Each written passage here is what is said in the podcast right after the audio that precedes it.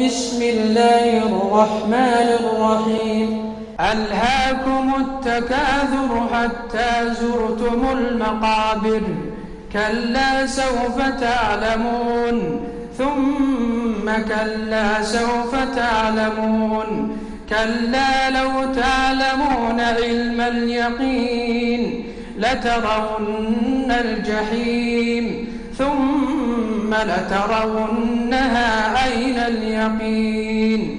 ثم لتسألن يومئذ عن النعيم.